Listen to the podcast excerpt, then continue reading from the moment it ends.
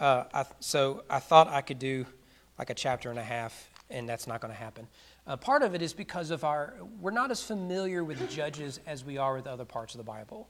Um, and as such, it, there's so many names, so many places, and the way this first chapter is written, it is so quick. It is a drive-by because, because the writer is trying to set up the body of the book. And there's just so much to get caught up. Some of it is a repeat from Joshua because it wants you to see the connection that this is part of the conquest narrative. Um, and so uh, chapter one is a bit chaotic, so much so the scholars struggle with it. And as a result, I, am struggling with it. Um, but uh, I, I, do think um, it, is, it is worth our, our investment. I will say that the main application, uh, uh we may not get it get to it this week. So I always try to point out why did God give us this text? What are we going to do with it? Um, and we may not get there until next week. Uh, in fact, what I'm hoping to do is to set you up that that um, that you that today hopefully you think this, and at the end I want to show you actually you were wrong to think that, uh, which is a fun way of of teaching. So um, uh, so everything looks good so far, but if you know Judges, you know it ain't good. So. Um, so, Judges, let's start in verse 1, and uh, we'll just figure out where we're going from there. Verse 1 After the death of Joshua, the people of Israel inquired of the Lord, Who shall go up first for us against the Canaanites to fight against them? The Lord said, Judah shall go up. Behold, I have given the land into his hand. And Judah said to Simeon his brother, Come up with me into the territory allotted to me, that we may fight against the Canaanites. And I likewise will go with you into the territory allotted to you. So Simeon went with him. Then Judah went up, and the Lord gave the Canaanites and the Perizzites into their hand, and they defeated 10,000 of them at Bezek. They found Adonai Bezek at Bezek and fought against him and defeated the Canaanites and Perizzites. Don't get lost. Bezek is a city. Adonai is the Lord of Bezek. So that's why you have the repetition. So the Lord of Bezek uh, got caught in Bezek. He lost in the town. So uh, do with that whatever, whatever you want. Um, uh, verse 5. Um, yeah, they, they found Adonai Bezek at Bezek and fought against him, defeated the Canaanites and the Perizzites. Adonai Bezek, verse 6, fled, but they pursued him and caught him and cut off his thumbs and his big toes. And Adonai Bezek said, Seventy kings with their thumbs and their big toes cut off used to pick up scraps under my table, as I have done, so God has repaid me. And they brought him to Jerusalem, and he died there. How about that for a start? Now, I shared with you last week, uh, whenever I was a teenager, most teenage boys, if they fall in love with the Bible, it's because of the Song of Solomon. You know why. Me, on the other hand, it was Book of Judges. I loved the war. I loved the violence. I loved all that. And, and you know, it was cool whenever you're watching ninjas fight in a movie. That was cool. But this is in the Bible, right? So, so it's okay for me to like it. That was my rationalization as a teenager. And right from the offset, uh, you, you, get the story. In fact, I told you my youth pastor mentioned the story of uh, Yael nailing the dude, dude to the ground. And, and, I thought that was cool. And he, and he told me what book it was in. I said, okay, I'm going to start in chapter 1, verse 1, and I'm going to find it. And sure enough, seven verses into it, I'm like, this ain't that cool, but this is pretty cool, right? Again, as a teenage boy, okay, as a teenage boy, when you're young and dumb. And uh, so, so right from the get go, we see that this, this is a violent book. And this is a, going to be a difficult book for us, for us, us, us to, to get through. Well, a couple of things to, to point out here um, is I have, I have up here uh, that this is the continued conquest of Joshua, but what we also have going on here simultaneously is a quiet compromise. So I've already ruined the ending for you. So, so when you read it, the first thing you notice is all we're discovering is that though Joshua is dead, the Israelites are finishing the conquest of Moses and Joshua. And, and that's a good thing, right? That they, they are taking over the land, they're going to take possession of it. But what we're looking for is how do these people, with all the success, Jericho and everything else, here you get the Perizzites and everyone else, how do, how do we go from there to everyone did was right in their own eyes?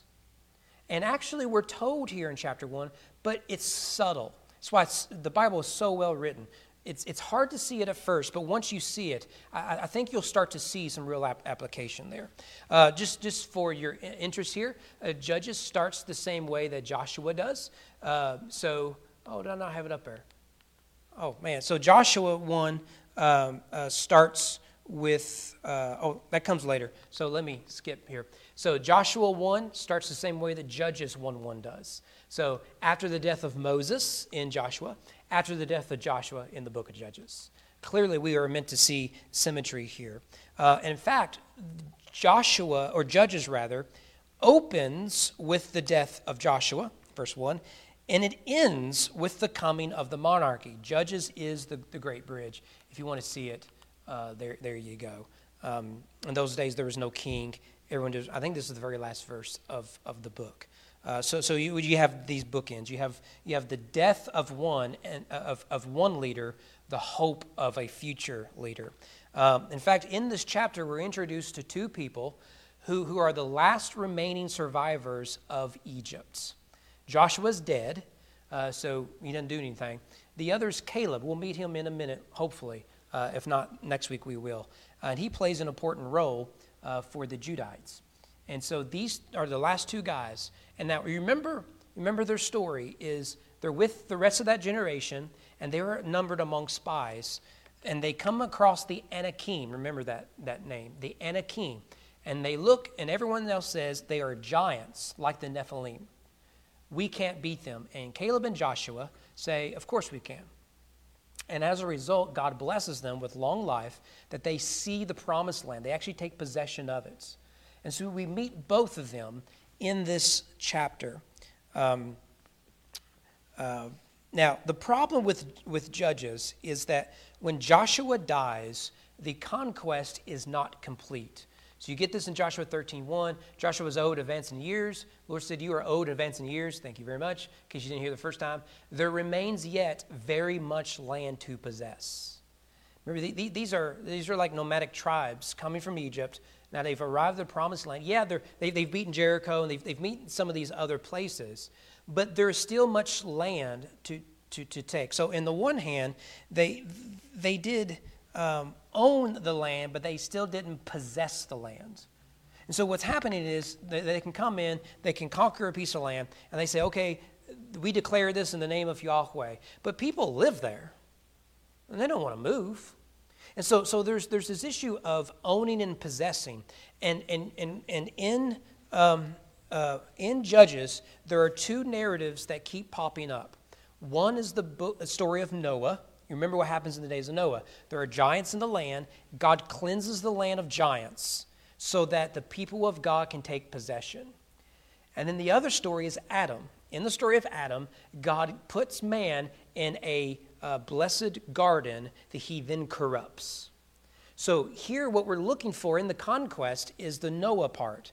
Instead of water, God uses the people of God to cleanse the land to create a new Garden of Eden. You remember what Noah did? Noah gets off the ark, and what does he do? He makes the sacrifices, yes. He then plants a garden, a vineyard.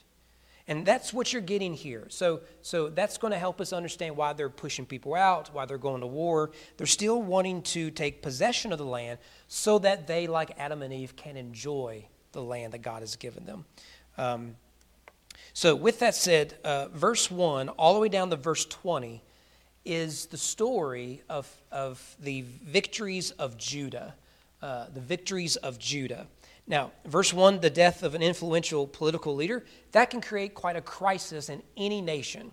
Uh, when the king dies or the boss dies, uh, that, that, that can create some problems. Now, when, when Moses died, he had already appointed his successor. If you like history, uh, a good example of this is Alexander the Great. Uh, the story goes, uh, you know, they thought he was dying. They said, okay, you haven't appointed an heir because uh, you don't have any kids. Who's going to be in control? And the, the story goes, he says, whoever wins, something like that. And that's pretty much what you got, except no one won, just everyone died. Um, and, and that's sort of what situation, Joshua hasn't announced who, who's the next guy. And so now that they've taken possession of the land, and they still, you know, got to do more, is, is now it is, it is up to the tribes. Judah has to clear out their allotments. Benjamin has to clear out their allotments. Simeon and or not Levi because they don't have allotment, but Issachar, all of them. And so so we're looking at Judah here in chapter 1. But the other judges represent other tribes and they're doing that. Eventually the Philistines and the Perizzites and all these people will come back and the, a judge will rise and have to push them out. And so so think of Israel not as a united kingdom, but as a, a group of semi-united um, tribes. And so they all are under the banner of Yahweh. It's a theocracy, but they have no king. What they have are tribes. So, so think of the United States if we didn't have a federal government. We're all Americans, but really I'm a Kentuckian. Yeah, Lane.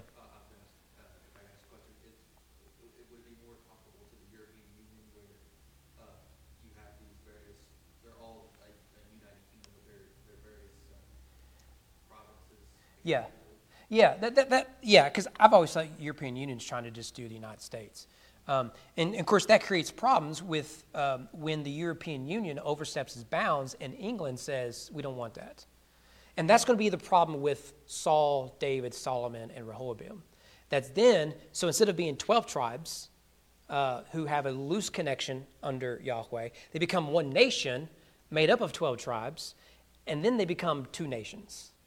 Uh, like the United States and European Union at this point. Um, so, um, um, so in verse 2, uh, they inquire of the Lord. This is all good, right? Uh, Joshua's dead, and they ask God, now what do we do? Now, we're not told how they do this. There are priests, the Levites, all that, but we're not told any of this sort of stuff. So, so now what do we do? That's the question when leadership passes. What's next? And God says to Judah, I want you to get rid of the Canaanites in your allotments. And so, what we're reading is that fulfillment. And the first thing, um, now, uh, the reason he chose Judah is probably because of the royal line. Remember, I think Judges is a little bit of propaganda for the line of David. And so, you start with Judah, and everything seems to be going well for them until we get to the very end. And then it ends with the Benjaminites causing civil war. Well, who's the, what tribe is the first king of Israel? A Benjaminite. What tribe's the, the great king? Judahite, right? So you do kind of wonder, is some of that going on?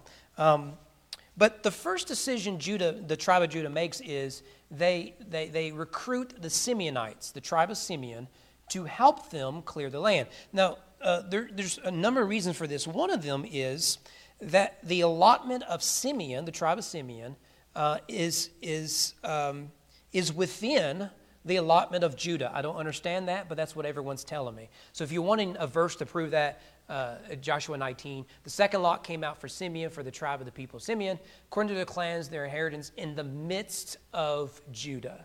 So it does kind of make sense practically. Since some of the land we got to clear out is your land too. So I'll help you, you help me. That seems to be the strategy here. By their powers combined, uh, they are uh, uh going to, to fight off uh, the Canaanites. Um, so in verse 4, uh, the two tribes defeat both the Canaanites and the Perizzites, killing 10,000 men uh, at Bezek. Now, Canaanites, just, just for clarity, Canaanites is a generic term. It's like saying American. Perizzites is a specific group of Canaanites, like saying Kentuckian.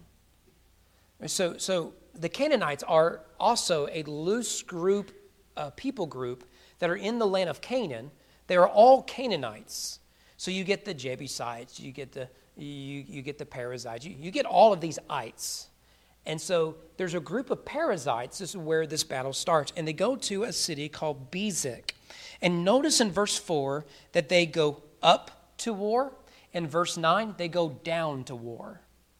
So some symmetry there that's interesting. Um, and uh, um, Oh, if you're looking for other tribes, I forgot I put this up here. Uh, other tribes of the Canaanites include the Hittites, the Amorites, the Perizzites, the Hivites, the Jebusites. Um, so do with that information whatever you want.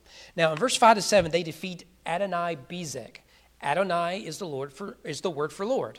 So we use that word to talk of God. That God is the Lord, Adonai. And that's the word there. It's Adonai Bezek, which means the Lord of the city of Bezek which means he is a type of governor, mayor, king, tribal chief, something like that. And so when they capture him, that is, in essence, the end of the battle because people are fighting for him. Not just their city, they're fighting for him. And if he's gone, they, you know, there's, there's, no, there's a leadership vacuum there. This is typical of, of, of, of the ancient world. Um, that name, Adonai Bezek, it could be an actual name. It's probably a title like Caesar or Pharaoh uh, or president, something like that. Um, now, um, they capture him, and as we read, they mutilate him by removing his thumbs and big toes. Now, we have to pause there because this is not what we're used to talking about in church. You will find in Judges and other parts of the Old Testament, mutilations are more common than we would like to admit. This is barbarism. So, can you think of a story of mutilation in the book of Judges? i give you hints. It's the most popular story in Judges. Samson. You remember that when they capture Samson, they pluck out his eyes. Uh, you can go to uh, uh, 1 Samuel 11. This is uh, King Nahash. Remember, Nahash means serpent. So here you have, uh, he's an Ammonite, it's a Canaanite. Um, uh, why are the Ammonites there? Weren't they supposed to get rid of them in the days of Joshua and the Judges? Right. So, so you, you see what's going on here. Uh, which is going to tell you everything was wrong with the book of Judges. Well, Nahash means serpent, and so Saul slay, is supposed to slay the serpent. Genesis 3:15. David will slay the son of Nahash, the seed of the serpents. That is Genesis 3:15. This is the same David who, ta- who slays the giant, and when he falls down, his, his body's made of scales. That's the language used, a snakely language. And he falls down and he eats the dust of the earth. Genesis 3 15, 16. That's free. Anyways, so, but here you see it's more mutilation. One more, uh, 2 Kings 25. Um, this is, of course, Zedekiah has to witness. Zedekiah is the, the last king of, of, Judah when the Babylonians come, and, and he has to watch. The last thing he sees is the slaughter of his sons, and then they gouge out his eyes. I mean, this is barbarism. Look, can we just pause here? The reason this is a weird world to us is because Christianity has triumphed in the West. So I know we're not going to get everything done now. Um, so, um, um, as we become more post Christian, we are slowly realizing what we're losing from Christianity. So, uh, if you're ever bored, read anything about the Caesars, read anything about the Greek kings, uh, read anything about the Egyptians, the Canaanites, the Perizzites, the Hittites, read anyone pre Christianity. And what you will find is that this stuff is common. No one thought anything of it. Yeah, Don. Yeah, yeah, yeah. They are a post Christian world. Northern Africa was Christianized. Then, then the uh, uh, Muslims come in, uh, and it takes us back to this. So, this is where you have the chopping off of the hands and, and everything else, where you, you bring someone out into an arena so that everyone can watch their slaughter. Uh, and, and, and to, to, to add to the torture and pain of those who are suffering. Um, yeah, so when you, wherever you see where Christianity is not the predominant worldview, whether everyone believes in it or not, but just the predominant presumption you're going to see this sort of stuff everywhere. Yeah.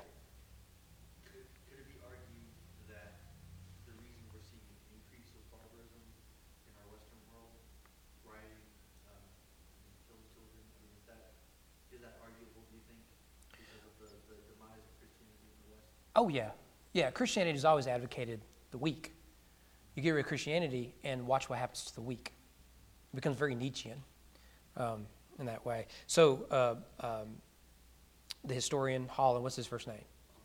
Tom Holland. I was going to say John. Tom Holland. Uh, he, he's the sort of guy um, where he's a Roman historian. And it hit him one day. I'm reading about Caesar slaughtering mil- millions of people for the fun of it. And I'm not exaggerating. Uh, Julius Caesar. He goes in, he just kills a bunch of people after in, in the battle. And then after battle, he's like, well, I don't like you all. I'll kill. I'll just wipe everybody out. I'm going to order my soldiers one by one just to kill everybody. And he's sitting there. He goes, Why am I appalled at this? Why am I appalled if they weren't appalled by this? It's not like anyone was sitting in the Roman Senate thinking, that Julius Caesar, boy, he's awfully bloody. No, they're all like, Rome, yeah, Rome. Now, why are we appalled by that? And he discovered, oh, dude, I'm not a Christian and I'm kind of acting like a Christian here. I have no theological basis to be appalled by the slaughter of innocent people. And then he looked at the West, human rights and everything else. Uh, uh so the reason that we struggle to read this is because of the influence of Christianity. Now, we're going to come back to this scene um, because this is the first hint we see that things are not all right. Uh, but but we'll, we'll come back to it. Now, mutilation at this time was a way of humiliating someone. You're permanently damaging them. And in fact, what you see that Adonai Bezek says uh, in verse 7, he did this to, to his enemies. He removed their thumbs and big toes so that he can laugh at them, mock them, humiliate them. So you have mutilation followed by humiliation. So he would have all these kings that he defeated, and he would mutilate them, and then, and then he would feed them scraps off his table that they had to crawl on and they had to pick up because they didn't have thumbs. And then that was his way of, of adding to the, to the joy of his victories. And so his view of things is well, I did it to them, it's going to do it to me. And this is common at this time. Uh, now, on the surface, this looks like the uh, lex talionis. Uh, so if you're wanting some verses here, we're going to come back to this again, maybe next week. Uh, if anyone injures his neighbor, as he has done, it shall be done to him. Fracture for fracture, eye for eye, tooth for tooth. Uh, Deuteronomy 19 repeats the same thing. You shall not show pity, eye for eye, tooth for tooth. Now it's interesting, isn't it, that Adonai Bezek supposedly did this to 70 kings. That number 70 is important, isn't it?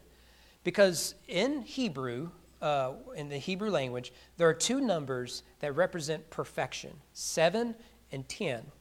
Now, I'm a public school uh, child from Owen County, and my math tells me 7 times 10 equals 70. That is also the number, I believe is true, of the nations in Genesis 10 and 11. Do you remember when you get the table of nations? I believe you count those up, there's 70 of them. Something like that. We, we talked about it way back when. How many does Jesus send out in the Gospels? Two by two? he sends 70 of them out. Now, your, your manuscripts may say 72. I think it's 70. It's the better reading. So this number's interesting, I think. That, that it was this, it was at least the way he wants to read it is, I reached my maximum number before Elohim. Your Bible says God. It's probably the gods. He's a pagan Canaanite. The gods judged me. Um, and now it's my turn to have my thumbs cut off, have my big toes cut off, and to be humiliated. Uh, this is a very barbaric world. It also shows us what an evil world that the Canaanites lived in. That, that the Jews are coming in and, and they're seeing this. They're just torturing each other, they're just killing each other. They're all Canaanites, but they're at war with each other. It's all about land and power and possession. And so remember, we are to see this as the story of Noah. The land has to be cleansed of this stuff, lest the people of Israel become uh, infected with it.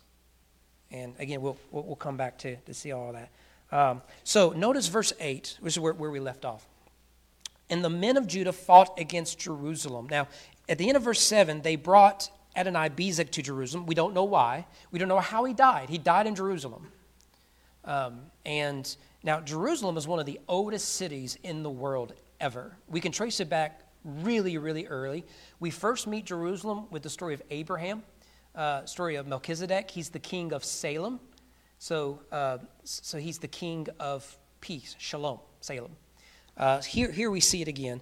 So uh, the men with Adonai Bezek apparently with them, they fight against Jerusalem and they capture it, strike it with the edge of the sword, and set it on fire.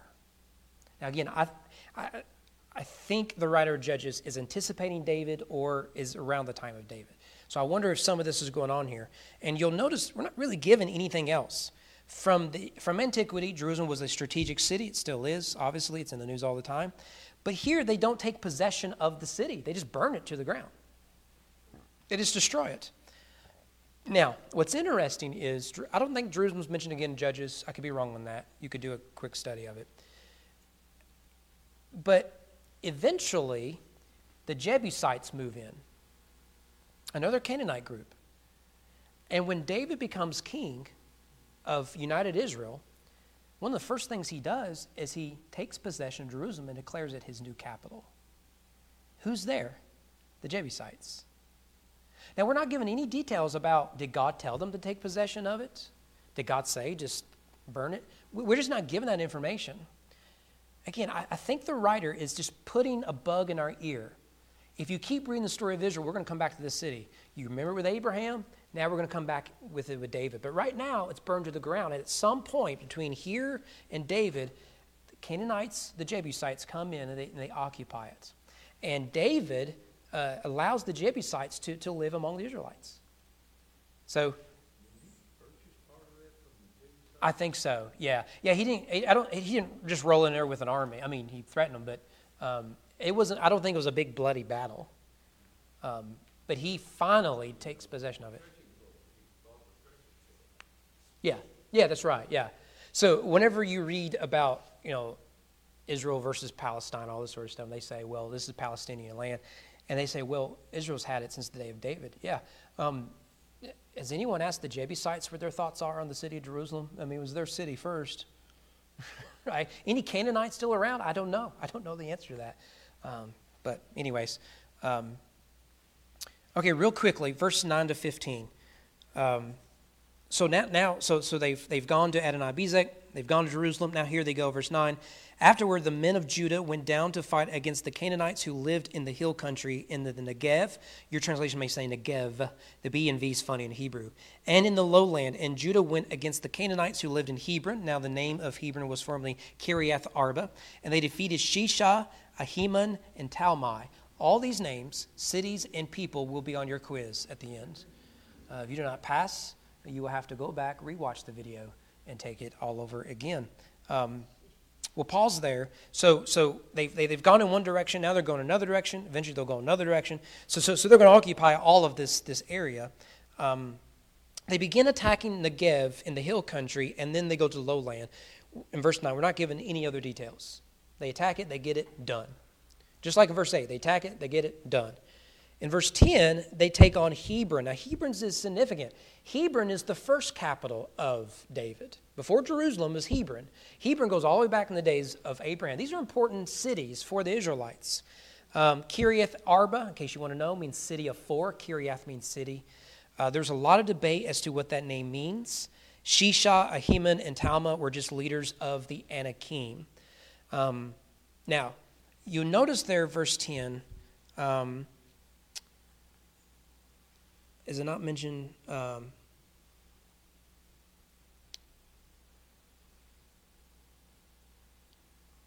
should say the Anakim somewhere. Oh no. Where are the Anakim in chapter 1? Is it not there?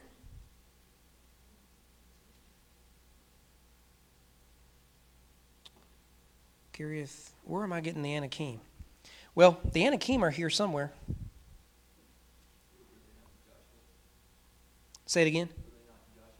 I bet what I've done is the inhabitants of the Negev, this area, were the Anakim. I bet I'm going back to Numbers and Joshua connecting here. Now, why is that important? Let's just assume these are an Anakim.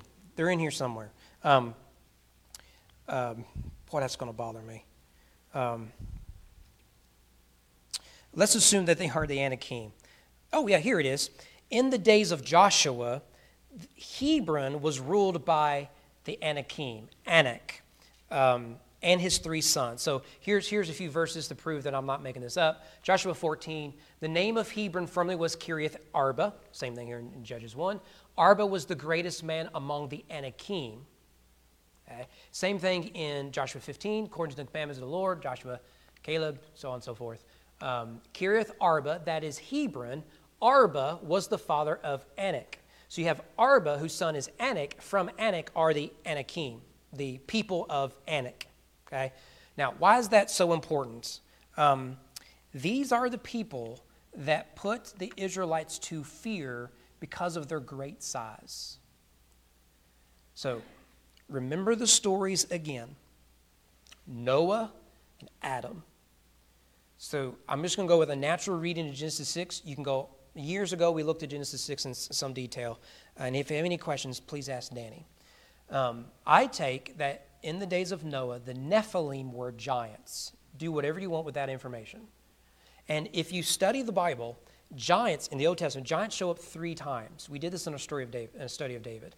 Noah, the conquest, and David. And all three have the similar purpose. Yeah.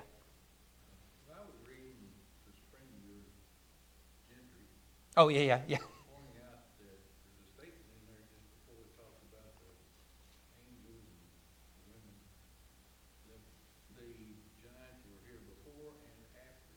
Yeah. So, so he. So there's two ways to read that with with similar conclusions. One is the Nephilim are the giants, and to get there, you really have to borrow from similar stories in the ancient Near Eastern world. The uh, uh, Dr. Gentry's argument, which I did not have Dr. Gentry because uh, he was too smart for me, and and I needed good grades, and um, um, He's, he's the. I'm not making this. Uh, I actually uh, went to chapel right next to him. He came and sat next to me, and he had his Greek Bible, his Hebrew Bible ready to go. No English. You know, you know, one of those weirdos. That's Dr. Gentry. Brilliant guy. Brilliant guy. One of the smartest Old Testament guys you'll meet.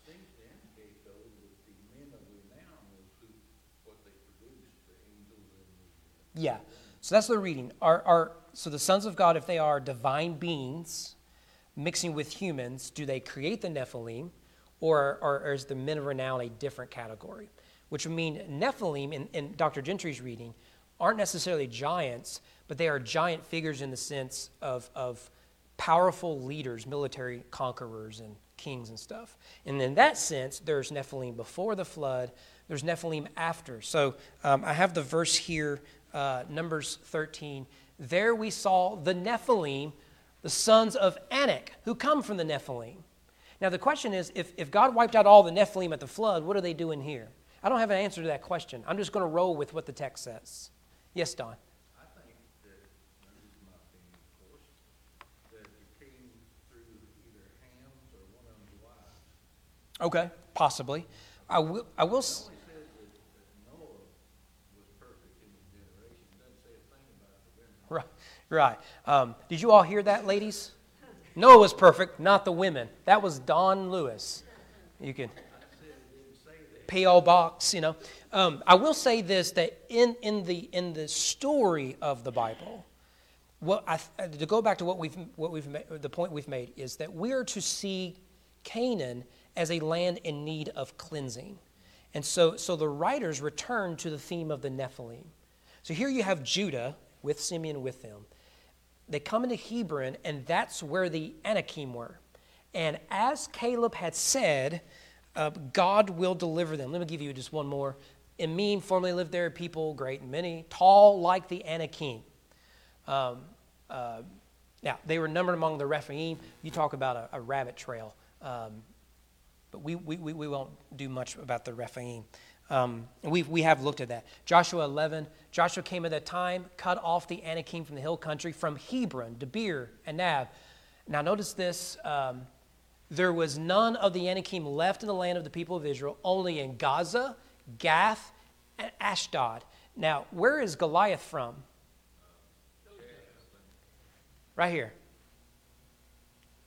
Three parts in the Old Testament, you get giants.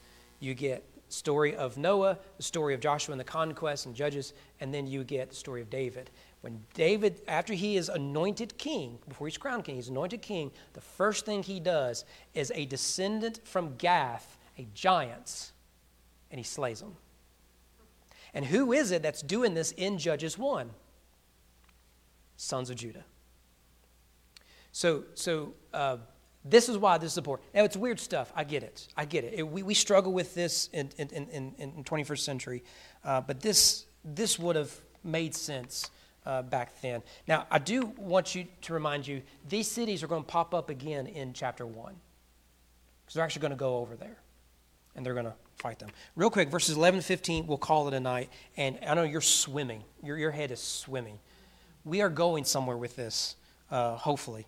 From there, they went against the inhabitants of Debir. The name of Debir is from the Kiriath Sefer, so city of Sefer. And Caleb said, He who attacks Kiriath Sefer and captures it, I will give him Ak- Achsah, Achsah, my daughter, for a wife. Othniel, that's going to be one of the judges later, I think chapter 3 or 4, chapter 3, I believe. Othniel, the son of Kenaz, Caleb's younger brother, so this would be a nephew. There's some debate over that, but we'll go with it.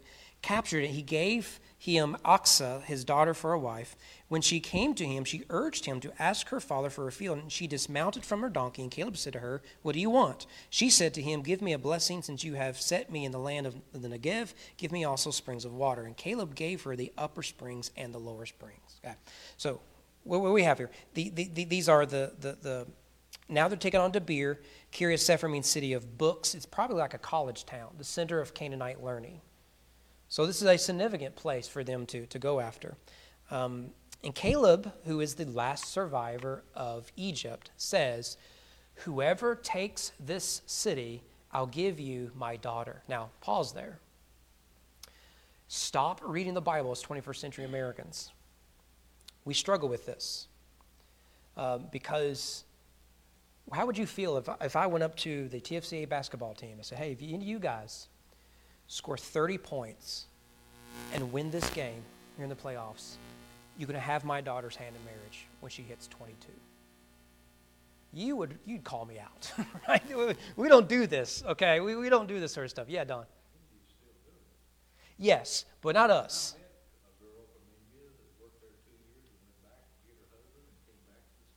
Yeah. Yeah. And we don't do this, okay? And we could talk about the good, bad, the ugly, all that sort of stuff. But let me just say this was common, and I want you to notice that the daughter is on board with this. She's proactive in this. Why? Because in, in this sort of world where violence rules and reigns, you want to be married to the strongest of them all. So she's on board with this. What does Caleb want for his daughters? Yeah. Because that's what his father in law wanted for his wife. you know, uh, this is a world we don't understand. Why? Because Christianity has triumphed. We have general peace. You didn't have that. Ladies, you can leave here right now, go to Kroger, go across town, go to Lexington, go to Louisville, and there's a good chance your husband is not going to worry too much about you returning. Now, I, I, I, when my wife does that, I check in with her. You doing okay? I tell her when you leave this store, just let me know you're leaving. I do all that sort of stuff. But we don't worry about this like you would have then. Women would have traveled in groups, like the woman in the whale uh, did. most women would have to, to go get water, and or they would have traveled with with the group of men. This is the world. We we we don't understand this world, but this sort of arrangement makes complete sense. This is a strategic city that, that Caleb wants, and it's Othniel who takes it. Um, and thus he wins uh, uh, her hand in marriage. He will show up again in Judges 3 7 to 11, Caleb's nephew. Um, and now, what's interesting, verse 14 to 15, is that she comes to her uh, engaged groom, and she says, I want you to go to my father. You didn't have to ask him for my hand in marriage, he gave it to you. I mean, took a lot of fighting and sweat, but what I want you to do is go up to my father and say, I want this land over here. Now, notice in the very next verse, it is the daughter who asks her father. I think that's an important detail. Because what we're going to see in, in Judges is how often women have to take the lead. The story that comes to mind immediately is Deborah. It is Barak who's a bit on the cowardly side, and it's Deborah who says, well, We're going to win this battle. And it is Yael, who is a Kenite, we'll come to the Kenites next week, uh, who ends up ending the battle by nailing the dude's head to the ground. Um, and there's other examples of this later. And this is the first time we, we see a woman really take charge. In fact, the, the language is she, she uh, dismounted from her donkey. The, uh, or uh, the language is that she hurried on a donkey. Remember, donkeys were, were royal creatures then. Uh, they're not like Shrek's friend now, the way we view donkeys. Um, so she's in a hurry to get to her father.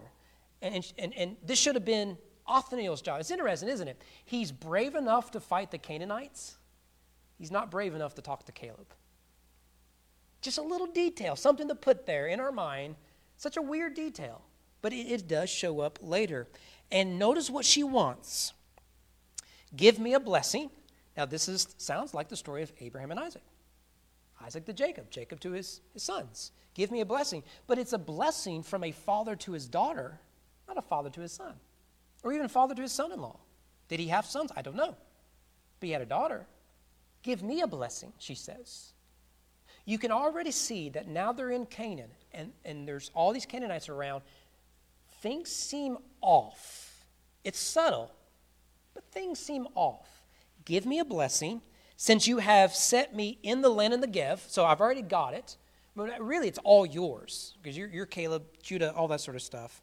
He says, What I want in particular is to give me also springs of water. And what did he give her? The best.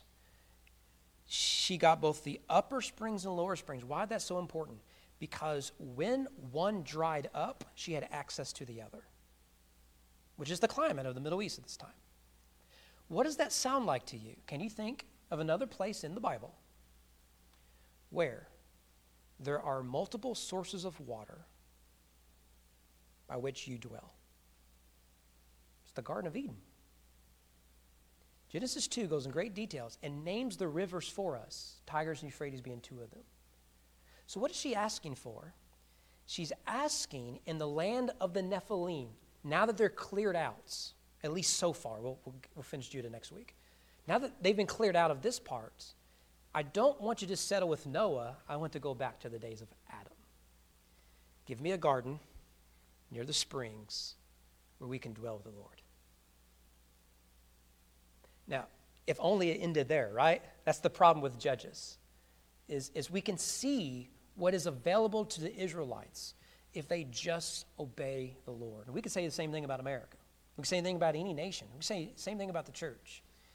We can see what is available to us peace and, and, and, and, and everything else, a, a promised land, if you will. The problem is we make these compromises along the way that leads us down a dark and dangerous path that robs us of what otherwise would have been available to us. Because Othniel, in two chapters, is going to have to deliver Judah from the Canaanites again. So this promised land has now become corrupt, and they got to go fight and deliver it again. If they had just done it the first time, that's actually how the story of Judah ends in chapter chapter 1, verse 20. Okay, let's pause there. Anyone completely lost? All of us? All of us? So if you if you don't remember anything else, remember Adam and Noah. Those themes I think are going to show up over and over again. Uh, let me mention just just one last thing. Um, uh, year little, little over a year ago, uh, our 60th anniversary um, I wrote the uh, history of the church. I am completely done with it. If you want the second one, I've got a few copies up here, um, or you can go online and purchase it yourself. I make zero dollars. If you want, if you don't want it, don't get it. If you want it, go ahead and get it. I've got a few up here. Um, so that job is done forever and ever. So, yes, yes, thank you, thank you. Yes, it is. It is a stimulating reading. So, um, so if you want to hear what all Irma Jean did over these years and Jerry Zuki's did. John Irwin's in there. Um, uh, Miss Betty. So um, it's there. Don, you're in there a little bit your bus ministry and all that. So, and some of the stuff you built for the. Well, good. There you go. There you go. Uh, yeah. So, and uh, I, I dog-eared for you a special part. So you're going to have to read that tonight.